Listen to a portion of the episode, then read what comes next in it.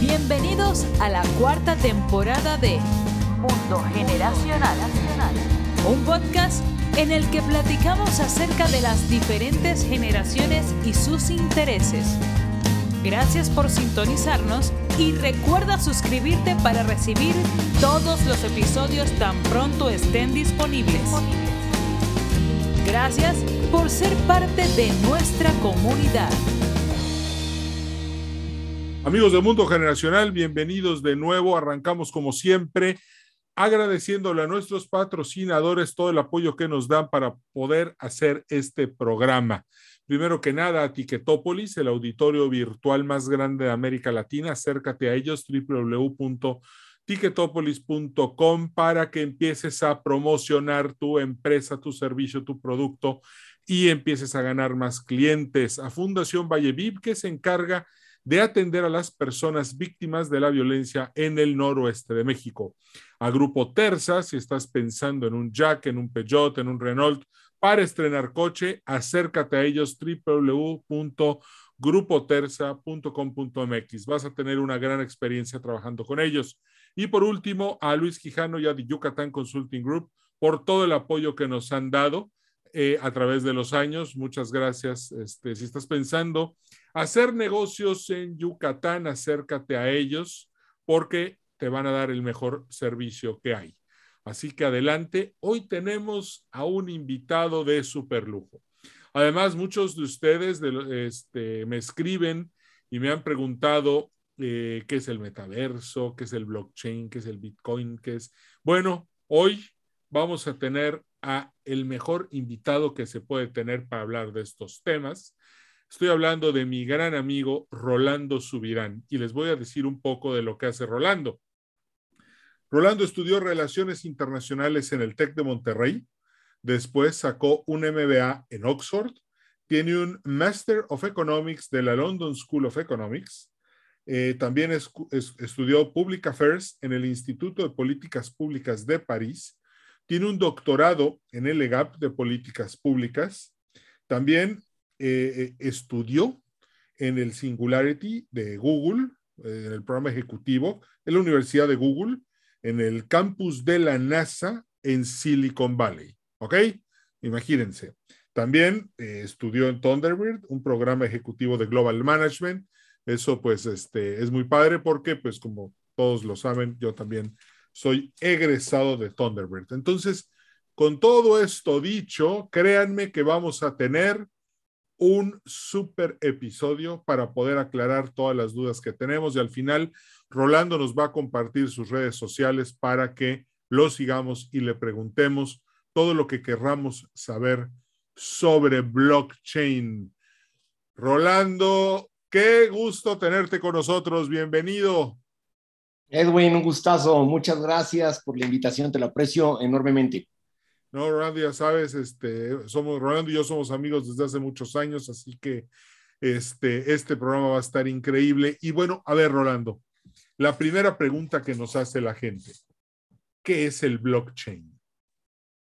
Mira, la, la verdad es que es un tema fascinante y vamos a, vamos a tener yo creo que una sesión donde vamos a tratar de abordar muchísimo, muchísimo contenido que quizá a muchas personas les va a dejar más dudas y preguntas que respuestas. Lo que vamos a tratar de hacer, si me lo permites, Edwin, es un poquito en estructurar la conversación de tal manera que se tenga un entendimiento general de lo que es la tecnología de blockchain, para, para después y posteriormente poder distinguir cómo esta tecnología se aplica en la vida real, ¿no?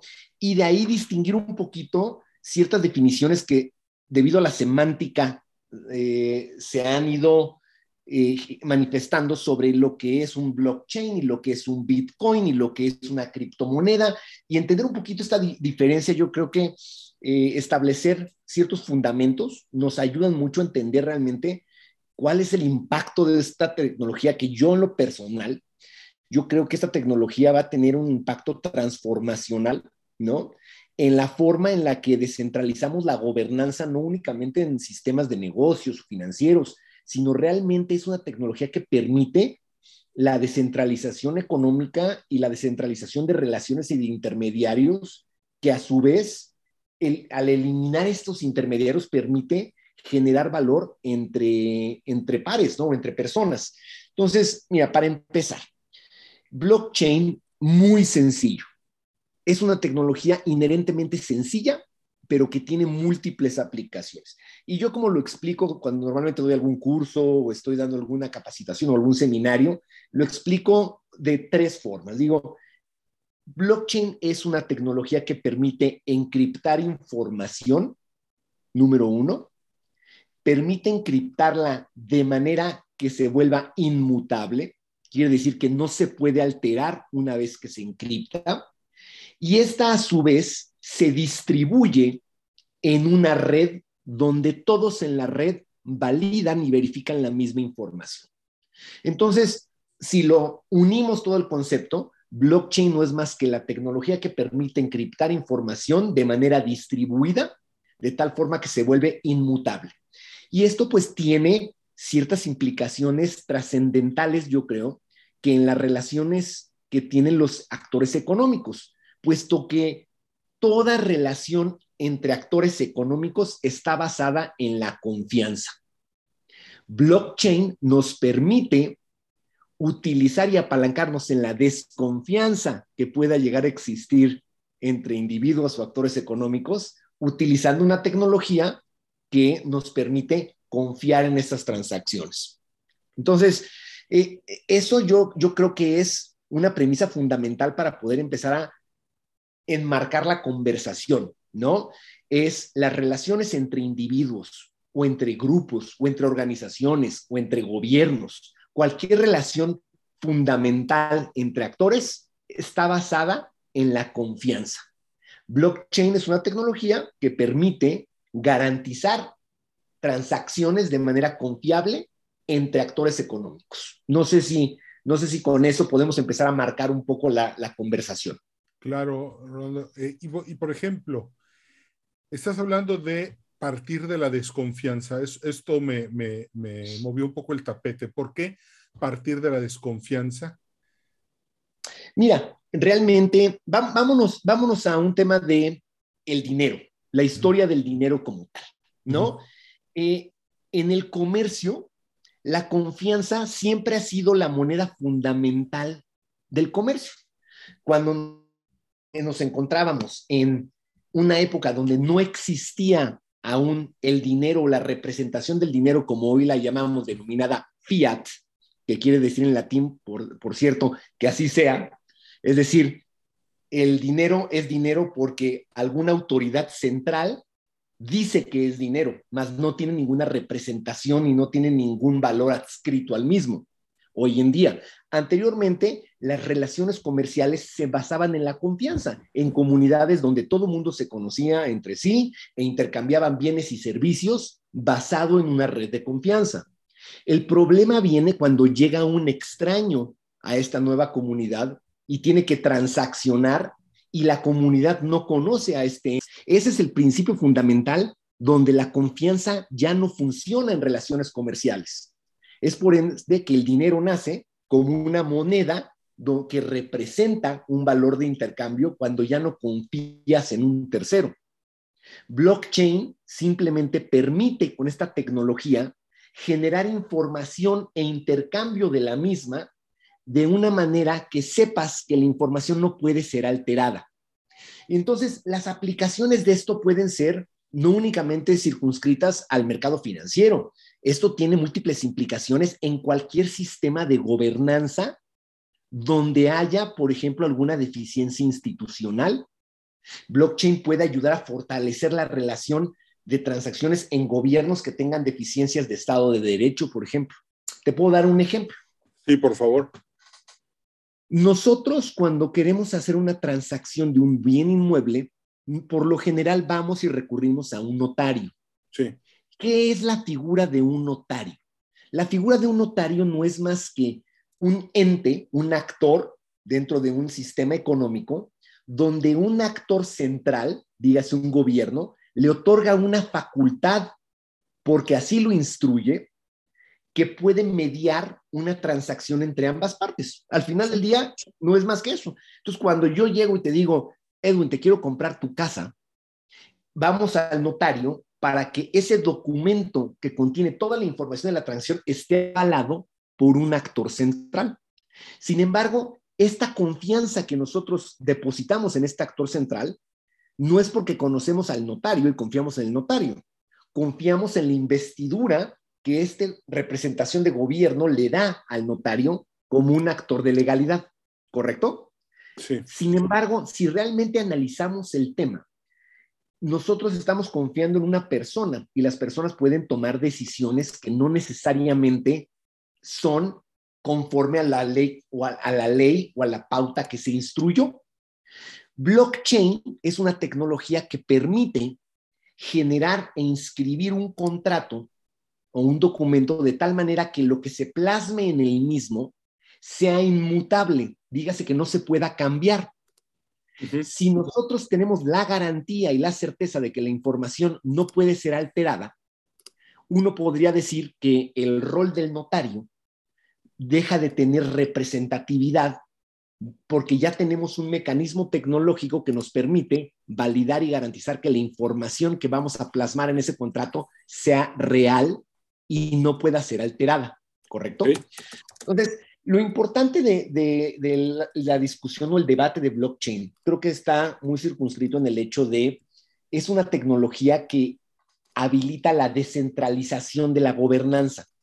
Entonces, obviamente, el nicho donde ha crecido blockchain es en un nicho en contra del status quo. Y es por eso también que uno puede analizar esta tecnología y decir, esta tecnología no es nueva. Lleva más de doce años esta tecnología. Entonces, muchas veces te podías preguntar, ¿por qué si esa tecnología lleva doce años de existir, es tan importante y puede llegar a tener un impacto tan relevante en la forma en la que hacemos múltiples actividades? ¿Por qué no ha sido adoptada por el mercado mainstream? ¿No? Y hay muchas razones por las cuales esto sucede. Una de ellas es que sus orígenes yacen justo en desarrollar una tecnología que permite contrarrestar los, los actores centrales y descentralizar gobernanza. Y esto es un poco an, un movimiento anti-establishment, ¿correcto? Entonces, se, se entiende, yo creo que malamente, esto es por falta de información, que blockchain pretende eliminar a los sistemas centrales y eliminar a los intermediarios y acabar con los gobiernos y acabar con los bancos centrales. Y realmente yo creo que es una postura muy polarizada. Yo creo que blockchain es una tecnología que, que permite coadyuvar a los sistemas centrales, dotando de certeza y dotando de mecanismos que permitan generar transacciones muchísimo más seguras que doten confianza a las instituciones, no que las eliminen y las reemplacen. Y creo que ahí es donde blockchain empieza a tener todo este debate de vamos en contra del gobierno central y en contra de los bancos centrales y queremos eliminar eh, el fiat y queremos utilizar monedas alternas, cuando realmente la tecnología de blockchain nos permite fortalecer los sistemas actuales y generar mecanismos de confianza. Entonces, creo que, creo que es importante generar este contexto en la discusión. De acuerdo. Oye, eh, Rolando, entonces, sí, es que fíjate que hay mucho, mucha polémica en esto, de que si blockchain y las criptomonedas llegan a reemplazar a las instituciones, y creo que ahí es donde ha habido este punto de choque tan violento, sobre todo cuando los partidarios de un grupo se enfrentan a los que están en contra de estos sistemas. Y mira, y, tienen, y tiene que ver no únicamente con blockchain, tiene que ver con una tendencia de descentralización que es parte y producto de la tecnología, el desarrollo tecnológico exponencial como un mecanismo de democratización al acceso. Te, te voy a dar varios ejemplos de lo que yo considero que son megatendencias de descentralización. Okay. La tecnología ha permitido que actores individuales tengan acceso a mercados financieros y a la, y a la, y a la capacidad de poder generar valor en mercados que anteriormente eran completamente ajenos a su capacidad de acceder. El mercado financiero de, de vamos a llamarlo, de compra de acciones. Anteriormente, la compra de acciones estaba circunscrita únicamente a si tenías una relación con un brokeraje o si tenías acceso a algún mercado que te pudiera eh, dar acceso a estos mercados de liquidez. La tecnología ha permitido democratizar ese acceso de, y, y lo vemos con las plataformas como Robinhood, como Public, con todos los exchanges que existen, donde las personas pueden, ahora sí, en el, con el uso de un dispositivo móvil, pueden tener acceso a estos mercados de liquidez. Entonces, es una tendencia de descentralización que nos lleva a otra megatendencia. Los seres humanos hoy en día, gracias a la tecnología, están encontrando nuevas formas de crear valor. Y esto se traduce a la economía de la propiedad. Es decir, ya no tengo que trabajar de nueve a cinco en un corporativo para, para generar valor. Puedo encontrar formas en las que con la tecnología puedo generar valor. Y eso descentraliza un poco más la gobernanza. Tres, estamos viendo cómo la tecnología, los mecanismos de redes sociales, de comunicación e información, están impactando la forma en la que los sistemas de gobernanza operan. Tiende a generar descentralización, ¿no? Y finalmente, toda la revolución que platicaste del metaverso, yo creo que es mucho más vinculada a generar nuevos espacios virtuales de interacción y de generación de valor. Entonces, todas estas tendencias, Si las, si las juntas, nos generan un ecosistema propicio para descentralizar. Blockchain es una tecnología que nos permite generar confianza entre actores e intermediarios en este, derivado de estas tendencias, ¿no? Y mucha gente me pregunta siempre, oye, pero a ver, me estás platicando de blockchain como una tecnología para generar confianza, donde encriptas información. ¿Qué tiene que ver esto con las criptomonedas? Porque todo el mundo inmediatamente asocia sí. blockchain con criptomonedas, ¿no?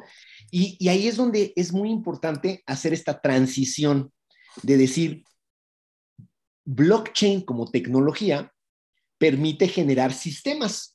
Uh-huh. Y estos sistemas se configuran y se encriptan de cierta manera donde puedes generar reglas de operación automatizadas en estos sistemas. El primer blockchain, que fue el más famoso, es Bitcoin, ¿no? Sí. Y Bitcoin no es más que un sistema descentralizado, automáticamente regulado, con ciertas configuraciones básicas. Y es un blockchain. Es el primero, no es el primero, pero es el primero realmente conocido, ¿no? Sí. Y, y, y, ¿Y cuál es la aplicación de blockchain, de, perdón, de, de Bitcoin?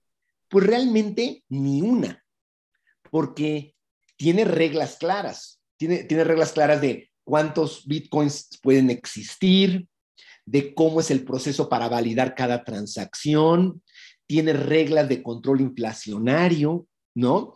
Y eso le genera, pues, ciertas propiedades que mucha gente lo equipara con oro digital, justo por eso, porque dicen, esto es un bien escaso, sí. Los bienes escasos que son inmutables como el oro, pues al final del día generan valor, y cuando uno analiza cuáles son las propiedades que debe de tener algo para ser dinero, pues uno entiende que una de las propiedades para que algo sea dinero es que sea fungible, ¿no? Que si yo te doy un peso, ese peso es igual al que tú me das y pueden ser intercambiables. El Bitcoin es una medida intercambiable, quiere decir que tu Bitcoin y mi Bitcoin son lo mismo. Dos, tiene que ser una medida que guarde valor a lo largo del tiempo.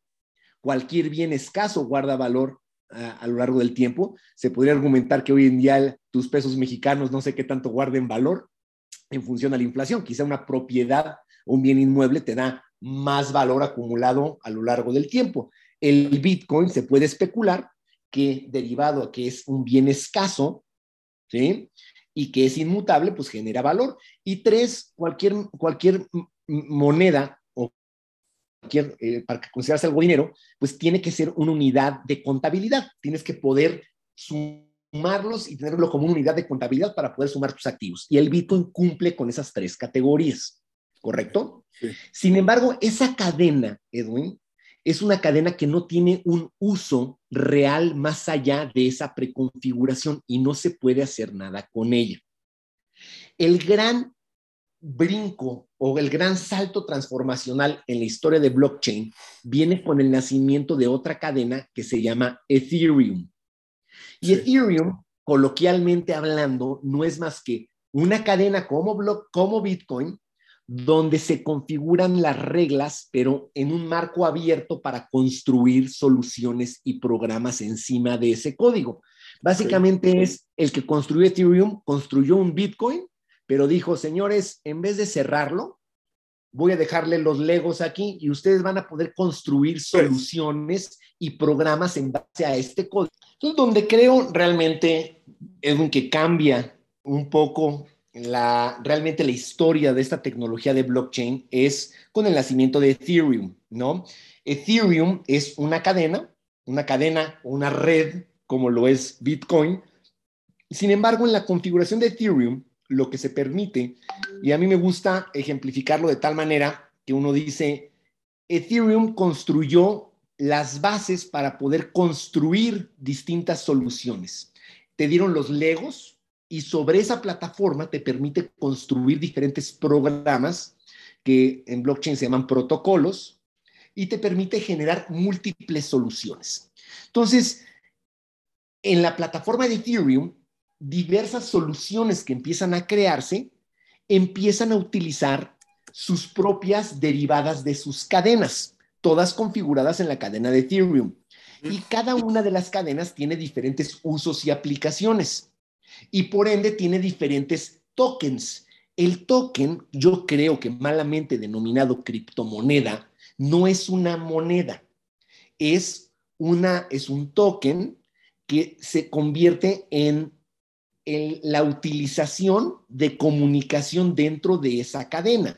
Obviamente que haya oferta y demanda sobre el uso de la misma, pues genera que sea un activo que le da valor. A mí me gusta más la palabra de criptoactivo que criptomoneda. Okay. Pero, te doy, pero te doy un ejemplo. El noventa por ciento de las criptomonedas de hoy en día están configuradas en la plataforma de Ethereum, ¿correcto?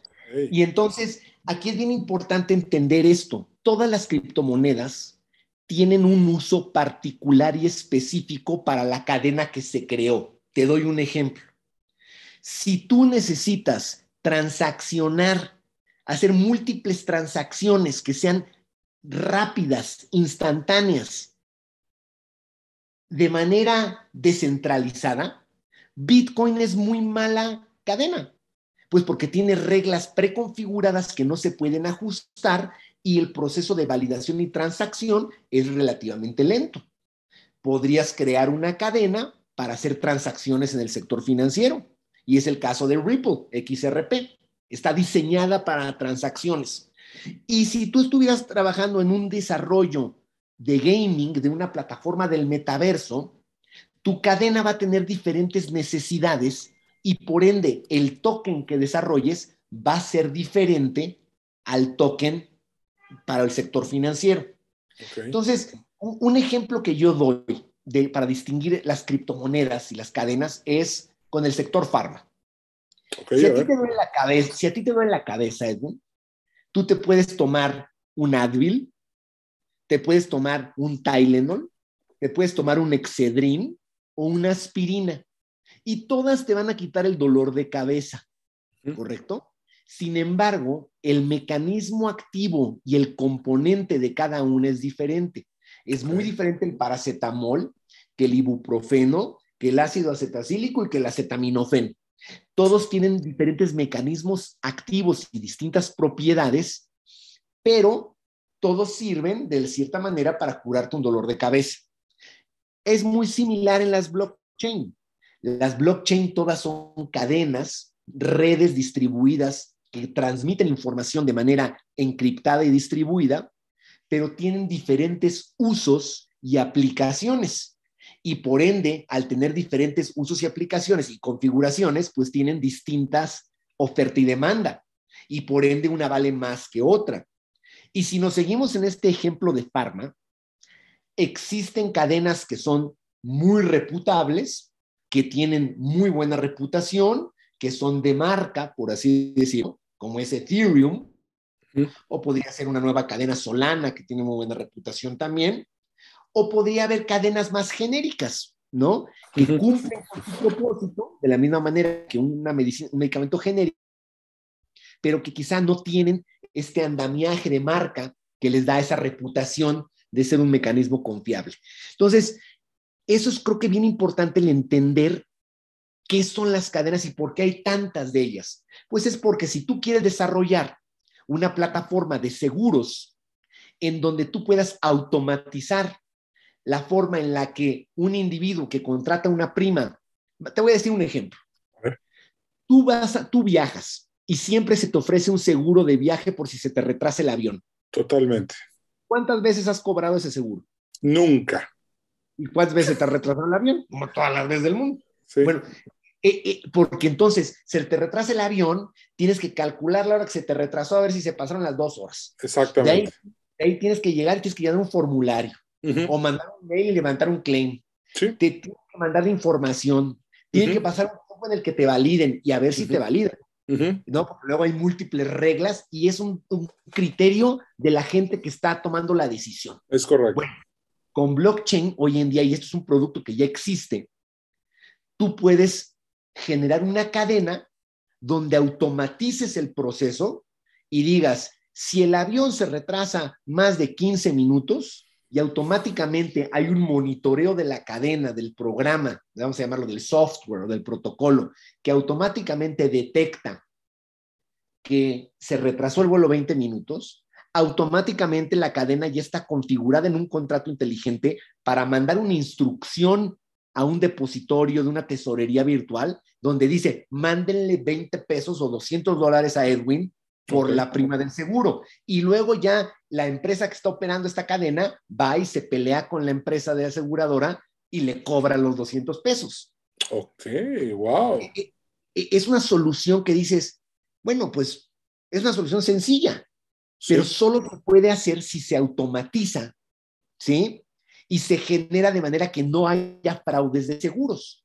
Entonces, okay. el generar información en blockchain te permite, en el sector de seguros, minimizar el fraude y eficientizar al usuario su cobranza. Okay. Correcto. Te uh-huh. doy, te voy a dar múltiples ejemplos. Al final del día, pues yo estoy muy metido en el tema de lo que llamo business ideation. Y tengo una empresa que es un business ideation consultancy. Nos dedicamos a hacer justo ideación de negocios para blockchain en sectores tradicionales o de vida real. Por ejemplo, en el sector, eh, en el sector de cannabis, muy, muy de moda en Estados Unidos, el sector de cannabis. El sector de cannabis, también un mercado que no está regulado a nivel federal o a nivel global, que tiene muchas áreas de oportunidad. Muchos de ellos son microproductores. Y estos microproductores desarrollan sus propias eh, recetas, vamos a llamarlas, o sus propias formulaciones de cannabis. Okay. Y no hay quien les registre su propiedad intelectual de su desarrollo. Esta, no tiene protección y es, y es lo que los distingue. Es lo equivalente a un cafetalero en Veracruz o en Oaxaca que desarrolla su propio tueste de café y tiene su propia formulación y no puede garantizar que nadie se la va a copiar porque nadie se lo registra.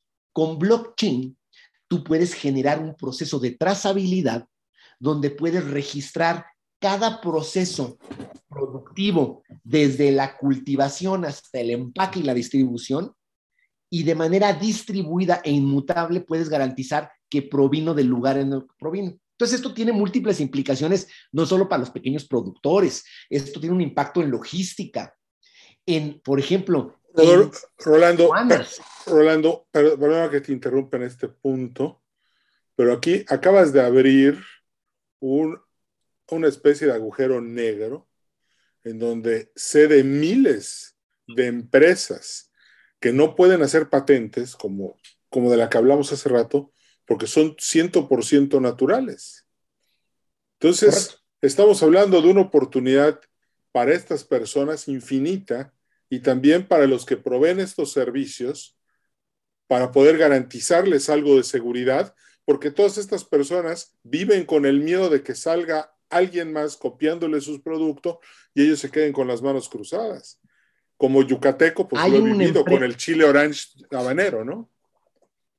A ver, hay una empresa que está fundada en Grecia que se llama Copyrights World, que lo que te hace, fíjate, fíjate qué, qué interesante producto.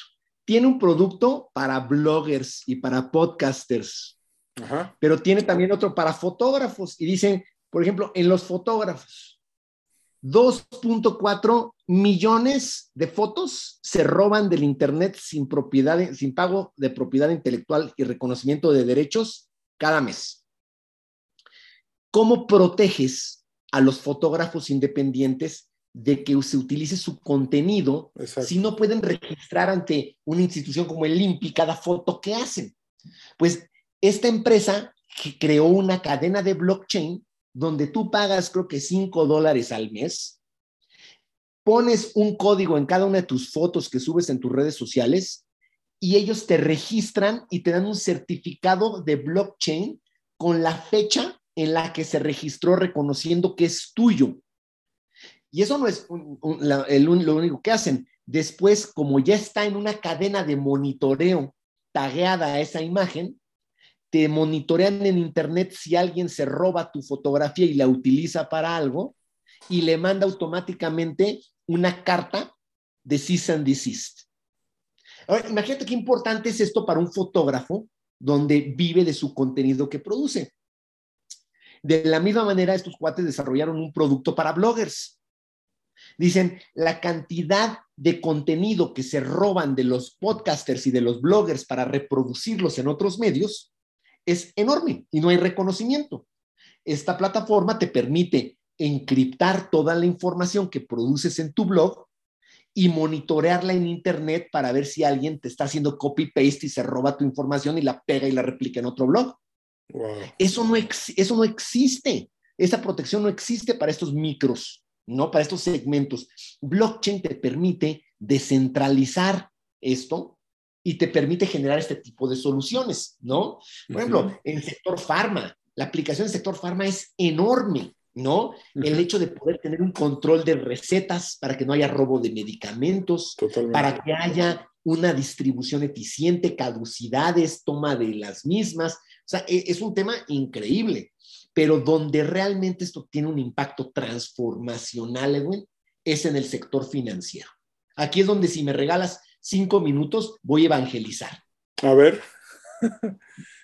Existen hoy en día, Edwin, más de dos billones, billones de personas en este mundo que no tienen acceso al sector financiero. Y, y existe una razón detrás de esto.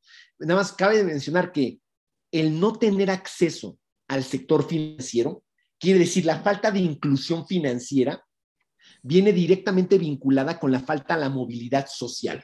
Si no tienes acceso a, a la inclusión del mercado financiero, no tienes acceso a capital y ahorro, y al generar actividades productivas, estás condenado a una vida de pobreza. Totalmente. No hay movilidad social.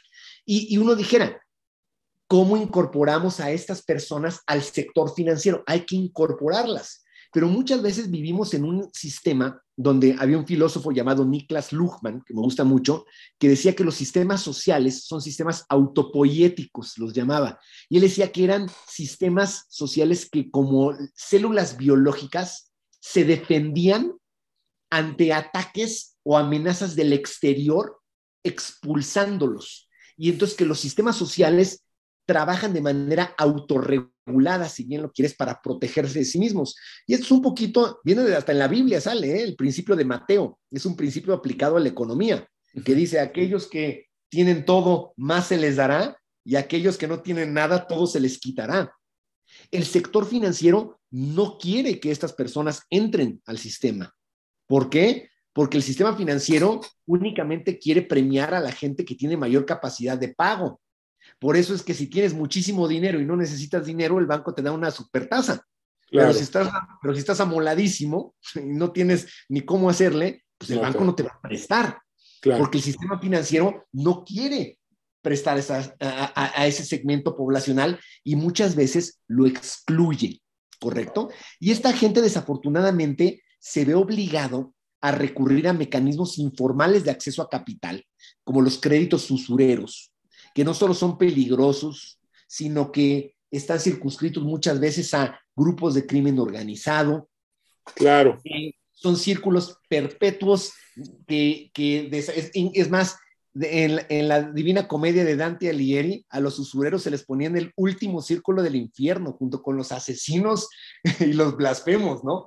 Entonces, realmente dices, ¿cómo entonces puedo generar soluciones para este nicho, y no es un nicho, para este segmento de la población mundial, dos billones de personas que no tienen acceso a los sistemas tradicionales de finanzas? Bueno, blockchain te permite generar mecanismos alternos de finanzas para esta base poblacional.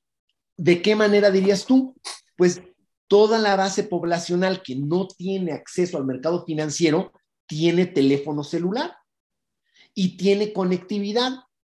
Y tú puedes generar mecanismos seguros de préstamo, como una caja de ahorro blockchain, donde alguien puede ir y poner en sus moneditas cinco, diez, cincuenta pesitos al mes en un depositorio seguro que les llegue a su, a, a, a su celular guardado en su cartera virtual, donde nadie tiene acceso, y puede empezar a prestar ese dinero y puede empezar a invertirlo de manera segura, puesto que la red, si la configuras de tal manera que esos pesitos que le estás metiendo en las moneditas a la red, posteriormente se pueden prestar a otra tasa a alguien de esa red, garantizándolo con sus moneditas, la sobrecolateralización, pues eso te genera un banquito y no necesitas una institución financiera detrás. Entonces, esto puede permitir que haya distribución y acumulación de capital. Te doy un ejemplo en el sector financiero, me encanta ese, ese segmento. A ver. Las tandas. ¿Cómo las funcionan tandas. las tandas? Sí. Se juntan entre diez personas, por lo general, uh-huh. mil pesitos, ¿no? Y cada quien pone cien pesitos y se distribuye la tanda. Uh-huh. Pero si te fijas, la tanda solo funciona para los primeros cinco, porque los, los últimos cinco que le apocrinaron al final del día no, no están recibiendo nada, están teniendo que esperarse para recibir la lana. Los primeros cinco son los que realmente reciben el anticipo. Los otros son como aportarlo a un ahorrito y a ver si te cae después, ¿no? Sí. Y, y luego tienes otros riesgos. Si alguien no paga o alguien se va con la lana, pues ya se amoló toda la tanda. Es correcto. Tú podrías generar un mecanismo de tanda blockchain donde configures un software en tu celular, donde cada quien que le meta, mete a un contratito sus cien pesitos, se depositan en un contrato inteligente, automáticamente el contratito va mandándole a la gente de manera aleatoria los mil pesitos y te garantizas de que nadie se va a fugar con la lana, claro. de que nadie le va a meter mano, y es una forma de eliminar los intermediarios. Creo que ese ejemplo del block, de la tanda eh, abre mucho lo que es el espíritu de blockchain. Ya Rolando, no necesitas intermediario. Oye, Rolando, un, nada más la pregunta del millón aquí es, pero para que esa cultura permee llegue, ¿de cuántos años estamos hablando? Mira, realmente esto creo que es la es una excelente pregunta. Y te voy a dar algunos ejemplos donde en inglés se llama leapfrogging, ¿no? Leapfrogging, leapfrogging ¿no? Y un ejemplo, Ruanda, ¿no? Ruanda, un país que tuvo un episodio muy complejo y muy oscuro en su vida como país moderna, ¿no? Al principio, a los principios de los noventa, sí, que tuvo que reconstruir de cero, sí. ¿no? Un país que tuvo que reconstruir de cero, pues ese país decidió no reconstruir de cero, Reci- decidió apalancarse sobre plataformas y soluciones tecnológicas de fintech ya existentes, para desarrollar sus nuevos productos y reinventarse, ¿no? Un poquito el concepto de la tecnología exponencial es que no partes de cero, ¿no? Partes del desarrollo, de, del último desarrollo de esa tecnología. Y hoy en día Ruanda se maneja completamente digitalizada la economía, todo el transporte público es a gas natural, ¿no? Tienen una economía digital muy, muy eficiente y lo lograron hacer porque pudieron apalancarse en estas tecnologías como habilitadores. Entonces, si a mí me preguntas, ¿cuál va a ser la adopción de la tecnología blockchain? Depende de muchos factores. Estamos viendo que la tecnología de blockchain en países ya desarrollados está siendo utilizada en varios campos. En un área que es el área de finanzas, como mercados alternos de liquidez, con soluciones y plataformas muy complejas para generar valor en un mercado que ya tiene más de doscientos billones de dólares, de T V L se llama, Total Locked Value, de criptoactivos que se utilizan para distintos fines económicos o financieros. Pero tenemos también aplicaciones en ya empresas tradicionales que están empezando, o en vida real, digámoslo así, que están empezando a aplicar estas tecnologías para coadyuvar sus procesos, garantizar eficiencia eh, en el desarrollo y la entrega de sus bienes y servicios, etcétera, etcétera. El gran reto de blockchain es justo cómo vamos a lograr que esta tecnología empiece a permear en países de vías de desarrollo donde tienen deficiencias institucionales, de gobernanza, de Estado de Derecho, donde está realmente la bronca. Entonces, tú sí, ves el caso sí, de sí. Salvador, el, el Salvador, y dices, pues es un experimento. Sí, pero es un experimento que quizá El Salvador no la libra, ¿eh? Quizá no la libra, ojalá y la libre, pero está marcando la pauta en un aprendizaje colectivo, llamémoslo así, que el próximo que adopte esa política ya no va a partir de cero, va a partir de todo el aprendizaje que desarrolló El Salvador y de ahí va a poder implementar. Normalmente el que la hace primero no siempre es el mejor, ¿no? Normalmente es el que la hace segu- el segundo que la hace, pero que la hace mejor, ¿no? Claro. Eh, como el caso de Apple contra I B M. Exactamente. Pero, pero realmente entonces veámoslo de esta perspectiva. ¿Cómo ayudas? Este es el gran reto de blockchain. ¿Cómo ayudas para que dos parceleros, dos parcelas en Veracruz cafetaleras que requieren ciento cincuenta mil pesos para comprar grano, para poder sembrar, para poder plantar café? ¿Cómo puedes hacer para que les den dinero? ¿Cómo accedes a mercado de capital? Ese es el reto que blockchain tiene que lograr resolver. Sí. Es decir, vamos a agarrar el valor de esta propiedad, que hay valor, vamos a ponerla, adscribirla a un contrato digital o a un documento digital, que este documento pueda presentarse a un mercado de liquidez alterno, a que la gente y el mercado decida si quieren apostarle a fondear esa liquidez con las condiciones preestablecidas. Si tú llegas a un banco, te van a pedir, aparte de una garantía bien inmueble dos a uno, con tu R F C, con tu todo lo que no van a tener los cafetaleros. Y van a recurrir, pues, a los mercados informales. Claro. Esta be- la, la belleza de poder articular esta solución, y aquí está el gran reto, es generar una solución así. Imagínate, donde puedas llegar, cualquier MIPYME, ya no solo una parcela cafetalera, cualquier MIPYME pueda llegar y decir, no tengo una propiedad bien inmueble dos a uno no gravable, pero miren, tengo esta marca, tengo estos activos, los sumo todos, los colateralizo, aquí está mi contratito, me voy a un mercado, un marketplace de liquidez, y uh-huh. me voy contra la gente y les digo, ¿quién me apuesta? Aquí está lo que yo oferto. Y es la ley de oferta y la demanda. Inclusive, un economista de L S I, eh, premio Nobel también, Friedrich Hayek, en los setentas, esto no es nuevo, en los setentas, él decía que el dinero centralizado como fiat era un error, que se debería de permitir que actores económicos y negocios designaran y desarrollaran y decidieran cuáles son las monedas de cambio que mejor convinieran a sus intereses, porque quizá un comercio tiene diferentes necesidades que una industria de logística, y quizá entonces, si ya lo entiendes desde esa manera, empiezas a entender el por qué ha tenido tanto auge el famoso criptoactivo o la criptomoneda. Y si me permites el monólogo, Edwin, esto tiene que ver con una, un, un cambio transformacional en la forma en la que aprenden las generaciones. La generación blockchain y la generación de cripto es una generación, la generación Z, ¿no? O la generación, la Z Generation. Y tú tienes que entender que hay una arquitectura de aprendizaje muy distinta a la que tú y yo vivimos. Un niño de diez años, y más ahorita en la pandemia, que su mamá o su papá le daban veinte dolaritos o diez dolaritos en moneditas de Roblox para que comprara en su marketplace sus vestiditos, los monitos y los... Está entendiendo y aprendiendo el valor ya más allá del dinero, pero está entendiendo el valor de transacción de un activo digital. Y para cuando este niño tiene catorce años y está trabajando en Minecraft, en un, en un programa como Minecraft, está aprendiendo ya a hacer operaciones en una economía de trueque y está cambiando recursos monetarios por recursos físicos y entiende que ya está tomando decisiones complejas donde inclusive está siendo ya emprendedor.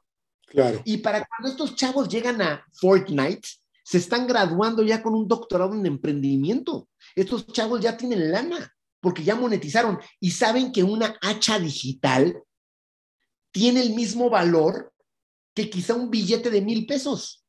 Y para ellos es completamente fungible e intercambiable porque tienen esa arquitectura mental.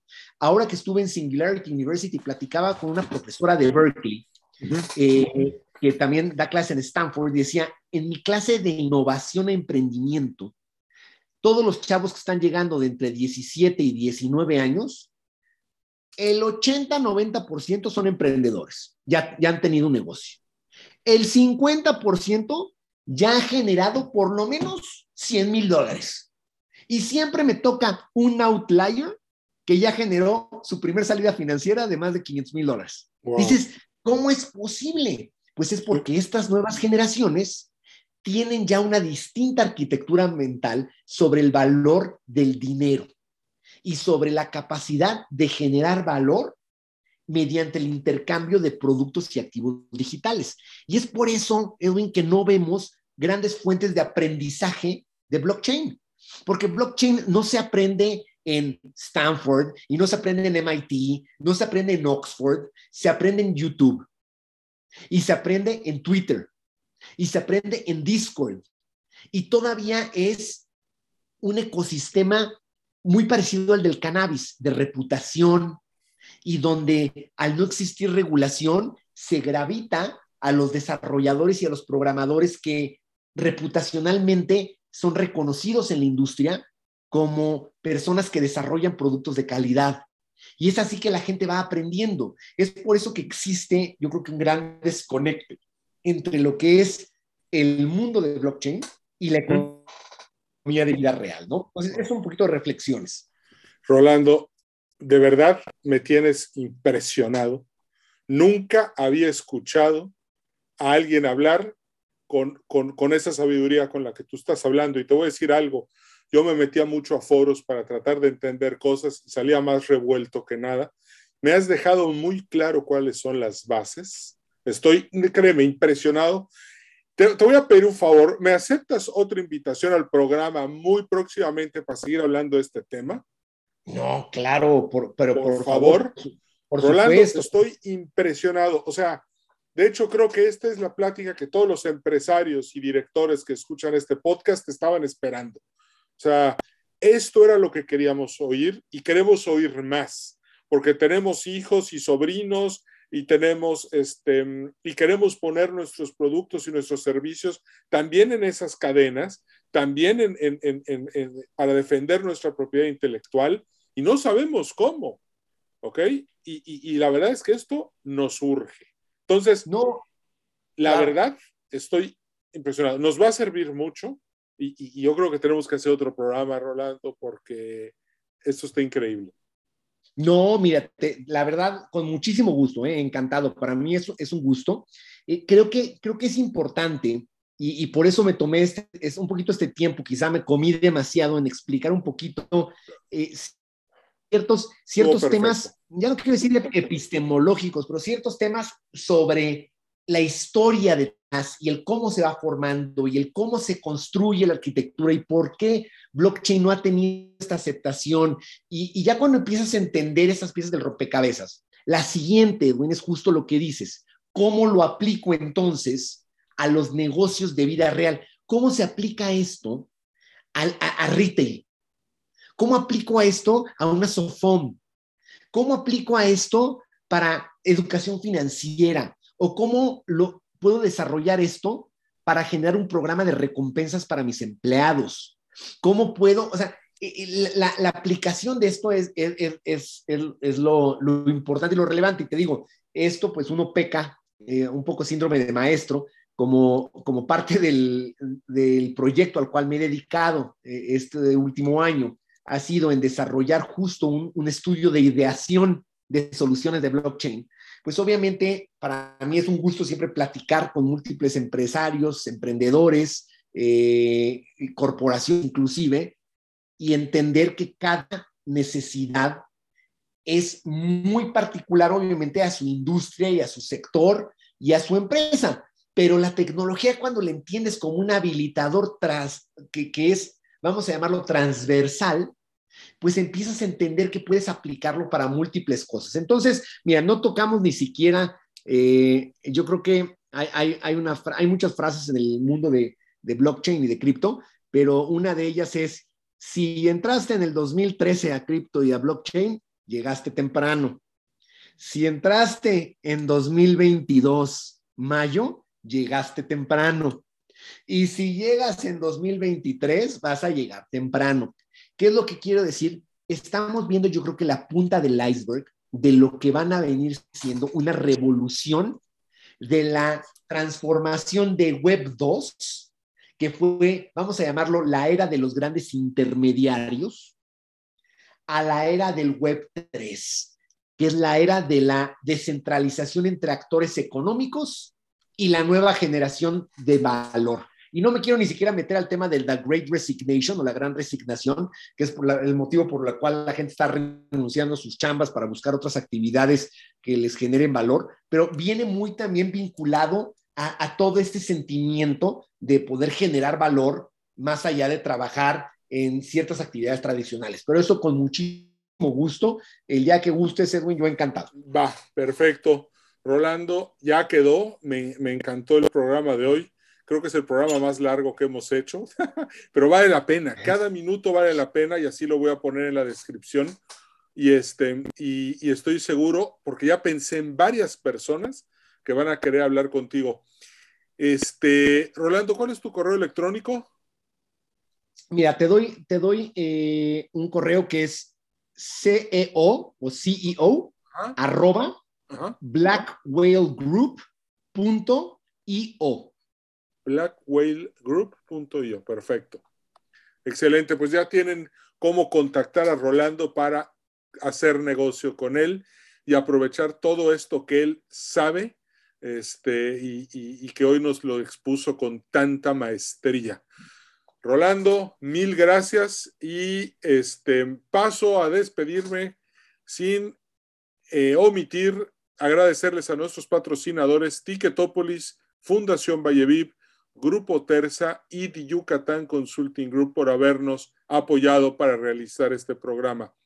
Muchísimas gracias y nos vemos en el siguiente episodio. Muchas, muchas gracias por habernos sintonizado y muchas gracias a Rolando Subirán por el apoyo que nos dio hoy. Cambio y fuera. Gracias por haber sido parte de este episodio de Mundo Generacional. A nombre de todo el equipo te deseamos prosperidad y éxito. Recuerda darnos un like en Facebook. Podcast Mundo Generacional. Nos vemos en el siguiente episodio.